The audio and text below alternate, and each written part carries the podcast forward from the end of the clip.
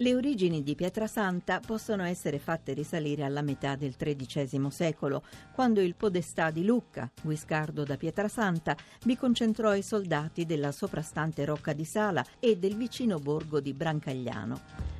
Già da allora la città fu caratterizzata da uno schema ortogonale che rappresenta in Toscana il primo esempio d'urbanistica programmata. Subito dopo la sua fondazione passò in mano ai pisani, che ne tennero il controllo fino al 1267 e ne tornarono padroni dal 1312 al 1314. Il periodo di maggiore sviluppo fu sotto il governo di Castruccio Castracani, il quale nel 1324 fece costruire la Rocchetta Sant'Agostino. Dopo la morte di Castruccio Castracani la città fu assegnata in ducato alla vedova, ma in seguito fu data impegno a Genova insieme allo scalo marittimo di Motrone e a 150.000 ducati d'oro. Verso la metà del 1300 fu distrutta in buona parte da un incendio, ma fu prontamente ricostruita grazie a validi aiuti dei fiorentini che in quel periodo ne detenevano il controllo. Passata nuovamente sotto il dominio di Lucca nel 1400, alla comunità di Pietrasanta furono donate alcune terre confiscate ai signori di Corvaia e Vallecchia. A causa di alterne vicende, la città passò in mano a Genova, che ne assunse il controllo per più di mezzo secolo, quando nel 1484 fu occupata dai fiorentini. Dieci anni dopo, Piero de' Medici, figlio di Lorenzo, consegnò questa terra al re di Francia Carlo VIII. Il duca d'Antragot, governatore del re di Francia, ne restituì il controllo ai lucchesi in cambio di 29.000 ducati d'oro.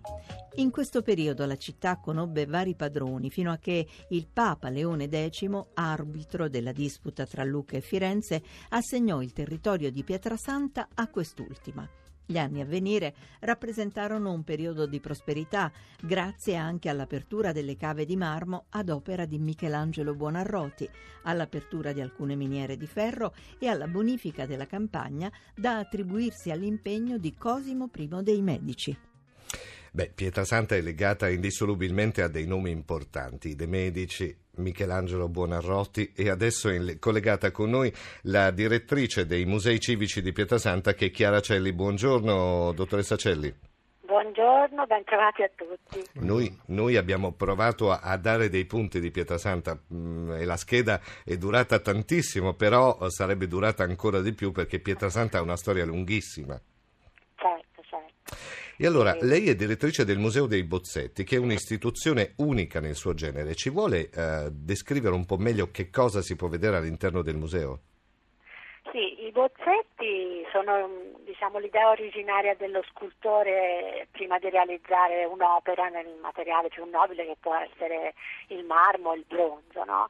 E, sono solitamente di gesso e sono proprio l'idea, l'idea mm. creativa dell'artista quando pensa cosa vuole realizzare in dimensioni più grandi, eh, in un eh, luogo dove poi deve essere collocata secondo ciò che gli richiede il cliente. Quindi è proprio il suo progetto e ecco. qui a Pietrasanta ne abbiamo più di 700. Ecco, Pietrasanta non è solamente i musei, ma è una città che ha una struttura urbana particolarissima che va visitata. E noi per puro caso abbiamo qua in studio il, uh, uno scrittore che è Rolando Ricci, che è stato un abitante di Pietrasanta. Sì, giusto? io ho abitato Direttrice, buongiorno. Ho abitato, buongiorno. abitato dietro Sant'Agostino, praticamente vicino al Tirassegno, al Verzieri. Io praticamente da lì alla piazza del Duomo a Sant'Agostino ci mettevo tre minuti. Eh, ed, ecco, ed, ecco, perché Pietrasanta è diventata come dire, la location divent- del libro. Esatto, io ho ambientato lì perché praticamente ho cominciato a scrivere questo libro eh, ispirato dall'albero col ciuffo che vedevo da casa mia Cos'è vedi... l'albero col ciuffo? L'albero col ciuffo è un albero particolare che eh, si trova sulla, sulla rocchetta la, la, di Sala, su, praticamente sulla collina che domina il Duomo e viene illuminato praticamente come tutte le, le, le cose belle del, uh-huh. del, del, passato. Infatti c'è la cinta muraria longobarda che viene illuminata sì, di notte sì, da sì, questi fasci luminosi e questo albero che sembra che abbia un ciuffo viene esaltato nei colori e, e come ho cominciato così a scrivere questa cosa ambientata poi in Piazza del Duomo che secondo me ha una localizzazione, una perfezione sì, unica. Sì, sì. come entri in piazza del Duomo a Pietrasanta non puoi rimanere estasiato. Chiara Celli, che cos'è che non si può perdere a Pietrasanta per chi si Eh. trovasse a viaggiare da quelle parti?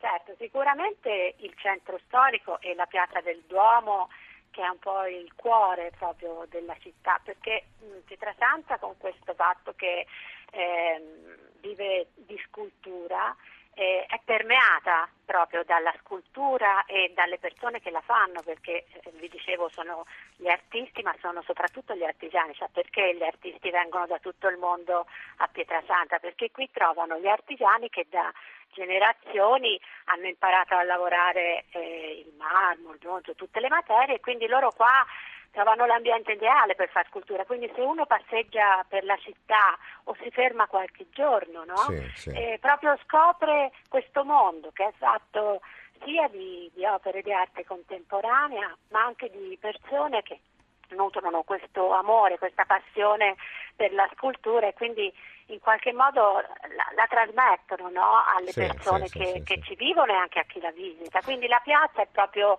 il cuore, infatti anche il nostro museo è nel complesso di Sant'Agostino che si affaccia sulla piazza. Ecco. Pietrasanta, se vogliamo. mi viene da dire. Eh beh, anche Carducci. Pietrasanta, se Carducci vogliamo, è un esempio no, di quello che cerchiamo di fare, cioè camminare su due binari. L'Italia del presente, che è l'Italia di tutti i giorni, quella che viviamo tutti, quella che ci dà a volte dei problemi di vita, però c'è un'Italia parallela che viaggia a fianco a noi, che è l'Italia della storia, dei borghi, dei paesi come Pietrasanta. Quindi Pietrasanta è un po' un emblema di questo sen- in questo senso. Sicuramente sì, le dicevo le- che anche Giosuè Carducci che ha avuto i suoi natali in una piccola frazione vicino a Pietrasanta, anche lui eh, descrivendo Pietrasanta parlava con enfasi di questa piazza perché diceva che era unica, era una piazza da grande città, pur essendo Pietrasanta piccolina, invece Mm. eh, lui la descriveva come una grande città con una grande cattedrale, le Alpi Apuane, il, il colore del mare. Ecco, una cosa bellissima di Pietrasanta è la luce, la luce che gli artisti infatti Eh beh, che vengono beh. qui da tutto il mondo ci descrivono sempre come una luce che li ispira anche nel loro lavoro.